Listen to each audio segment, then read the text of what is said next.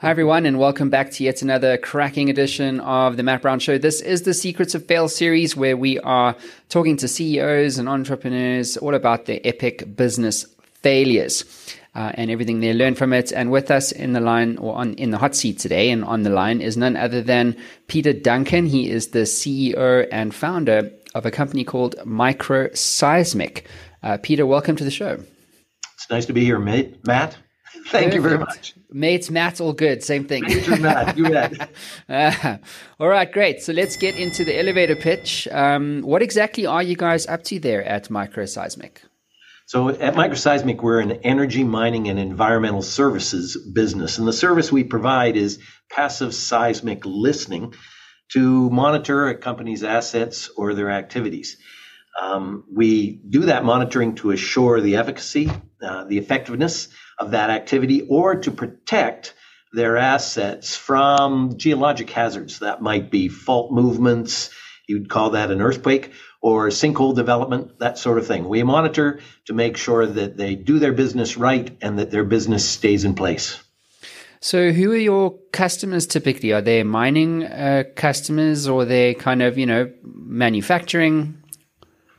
So all of the above, really. Now, our principal business, we grew out, grew up as an oil service business. And so our principal clients were oil companies who were uh, operating wells and fields and developing oil and gas assets. But with the transition over the last few years, we've moved into doing CO2 sequestration, which uh, where our business there is people who are putting CO2 in the ground and mining companies who have assets that can be subject to geologic accidents or failures, we monitor to give them early warning of what's happening. So you're like, for what I'm hearing at least, you're like the insurance policy that they didn't know they needed or that they couldn't buy from someone else, but they needed to protect their kind of infrastructure. Well, you know, you're spot on. And it's often I use that analogy with clients when we're talking to them. They say, Well, I've not had something bad happen. And I said, Yes, but you buy fire insurance anyway, don't you?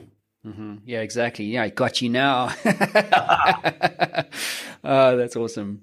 Well, look, um, amazing business. Very, very interesting. I haven't heard about anything like that. So you're super special and different. So uh, you guys are clearly doing something very unique uh, and innovative there. Uh, but uh, Peter, let's get into the meat and the potatoes of this episode. Uh, what is your epic story of failure for our audience around the world today?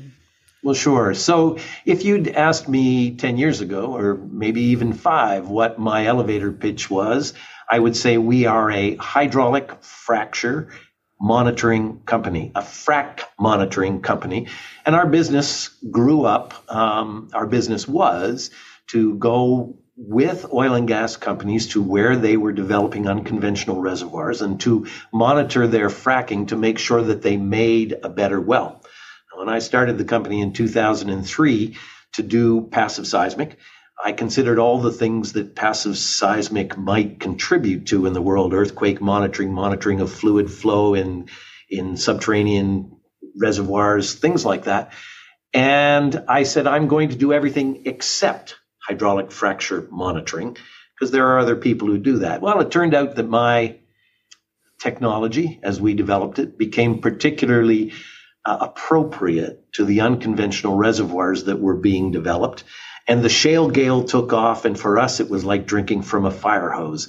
And we got trapped by success into becoming a one trick pony, hydraulic fracturing. And we grew like crazy. We grew from starting in my spare bedroom to having 250 employees and doing business around the world and attracting private equity investment and all of that. Seemed like there was no end. We were on the road to doing an IPO. And then the oil business changed.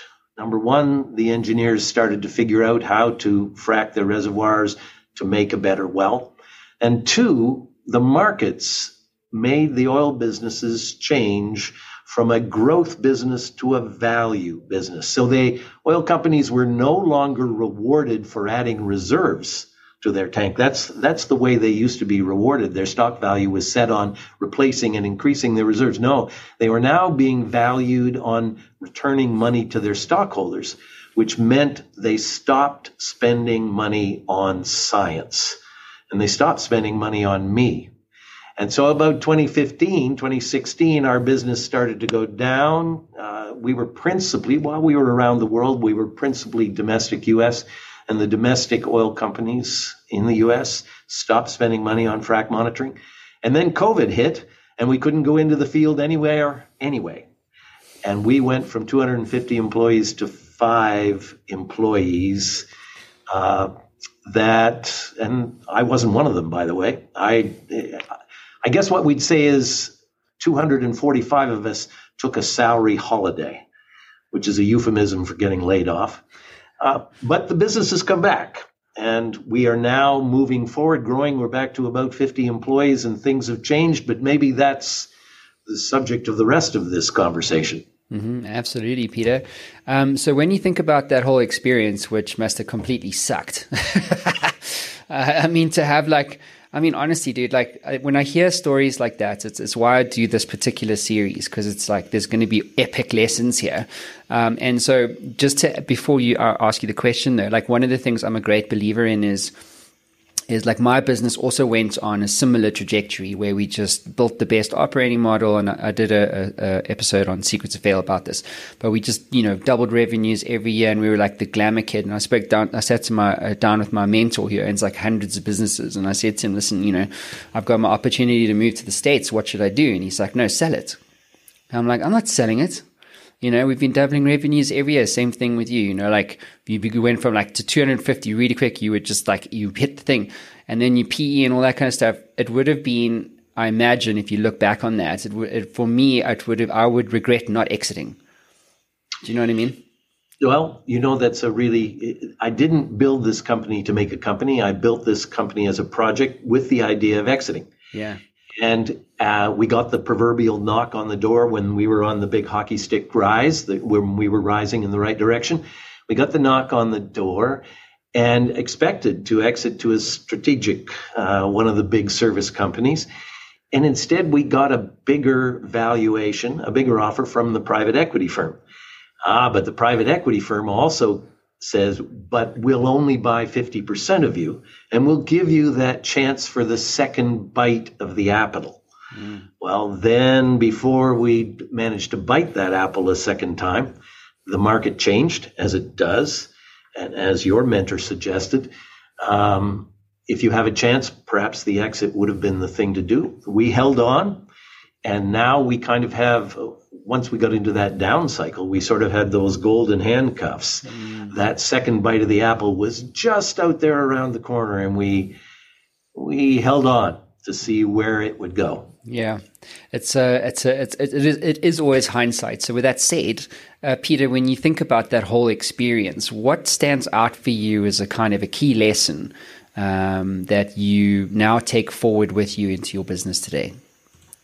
So we, as we built the company, we had time and time again opportunities to expand, uh, to to move into different markets, if you like, and always felt that we needed to maintain our focus on the market that we knew, and we expanded globally in the same market, but we didn't go outside hydraulic fracture monitoring that was where we were developing our expertise, where we had expanded our offering in terms of the breadth of that offering, and we were expanding globally, but we were focused on that hydraulic fracture market. And it went away. We weren't expecting it to go away, at least not as quickly as it did. Um, and what saved us is we've had Black Swan come in. We actually had a mining company approach us in 2018 with a significant problem that after some thought, we found we could tweak our technology to make it appropriate to that. And that saved our bacon. And that we've now, we're now growing that business. And then on top of that came the sequestration, the CCUS sequestration business, where our technology, once again, with a slight tweak, is appropriate. And we've been getting some work in that direction, and that's what's causing. it. We still have a little bit of hydraulic fracture monitoring. There's a business there, although it's more directed at keeping people's wells from shearing off and failing rather than making a better well, finding more oil and gas. It's more protecting their asset there in their wells. But we're now protecting mining companies' assets and we're going to protect the CO2 sequestration assets. And that whole business uh, moving into different offerings that are appropriate to our technology is what has saved us. So, what's the lesson? Yes, focus on your core strengths. Yes, do what you. We didn't get drawn into doing other kinds of monitoring. We're sticking with passive seismic. But do be cognizant of what other market opportunities are there for you and move into them carefully, but consistently. Mm, yeah, it's really good advice. And Peter, you could get into the Matt Brown show time machine and, and kind of, you know, go back in time to when you were having this bull run, so to speak, what advice would you, um, well, what would you do differently? Let's say that, uh, and why? Would now, now knowing what you now know. So I think you've already referenced what we should have done, and that is exit when we had the chance in 2010 that would have been good because we, we would have done that. Well, and it would be somebody else's problem, Matt, rather than mine. I'd be off fishing. But so perhaps exit when you have the chance and uh, don't be greedy. Um, but the second thing is, while I really am a firm believer in focusing on your core strengths, I think be a little bit more aware of where you can take those core strengths into other parallel businesses. Still seismic. I'm still a geophysicist, but there were other opportunities that we could have moved into earlier uh, that would have taken some investment, would have taken some cycles in our in our intellectual group, but would have probably been good insurance against what happened to us in 2020. Mm. Yeah, just crazy, man. Tell me, uh, Peter, what's your advice to other CEOs uh, and entrepreneurs today about you know the importance of failing or failure in becoming successful in business? Well, I think if you don't um, if you don't ship your product and take risks, then you you'll never have a product. So I have to say, when we got into the frac monitoring business, you, you remember I said the one thing I wasn't going to do was frac monitoring, and then the shale gale came along and I got hauled into it.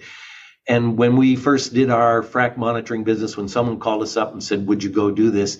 I didn't even know how to spell fracking. And I would say we probably did a hundred well monitors. We monitored a hundred frac jobs before we really knew what we were doing. So if I were to if I were to tell you all the failures we did in those early days, you would say it's amazing that you kept in business. But what we said, we're not going to fail. We're just going to keep trying and because we believe in what we're doing. So I would say, yes, believe in what you're doing. Listen to the market. Let them tell you what you should be doing, but don't be afraid to try. Mm, it's, it's really sage advice, sage advice. Um, and Peter, when you think about books and tools and uh, other resources and things like that, what do you recommend to other CEOs today about, you know, in terms of books, tools, resources, to just to help them uh, become successful? So I think the the the Collins books on the, the habits of successful people is a good place to start. But one thing I have taken a lot of uh, guidance from actually is a fellow named Seth Godin. I don't know if you yeah, know Seth. Yeah. Uh, I read his blog every day. I often, in fact, today one of his blogs was relevant to something that's going on in our business, and I sent it around to all of my people. So uh, I would say he has been an, an important influence on my development. And then I've had a board of directors, uh, some of the venture capital guys who came in, um, and then the private equity guys. And uh, this is my first startup. And in a previous life with a partner, um, he said, my partner, who was a bit of a mentor, he advised me that money is easy to find. Good money is hard to find. Take your time and find good money. And with, by that, he meant money that comes with someone who's going to give you a good advice and listen to that advice. Mm. I've been fortunate to have good mentors throughout, well, all of my startups, but this one in particular. Mm-hmm. Amazing, uh, Peter. Great, incredible story. Um, uh, but uh, yeah, just you know, it's inspiring to see how you persevered through all of this, right? And you turned things around. Um, and that's what entrepreneurship for me is largely about. It's like eighty percent of success is just pitching up every day and carrying on, right? So um, it is. It is. It is. And, and finding the right team mm-hmm. to be with you, mm-hmm. finding people who are willing to go that extra distance and not give up. Absolutely. Well, look, uh, Peter, that does conclude uh, your time in the hot seat. Uh, appreciate you for being on the show. What an incredible story. Um, stick around, and uh, everybody else, we will see you all again soon. Cheers. Thanks, Matt.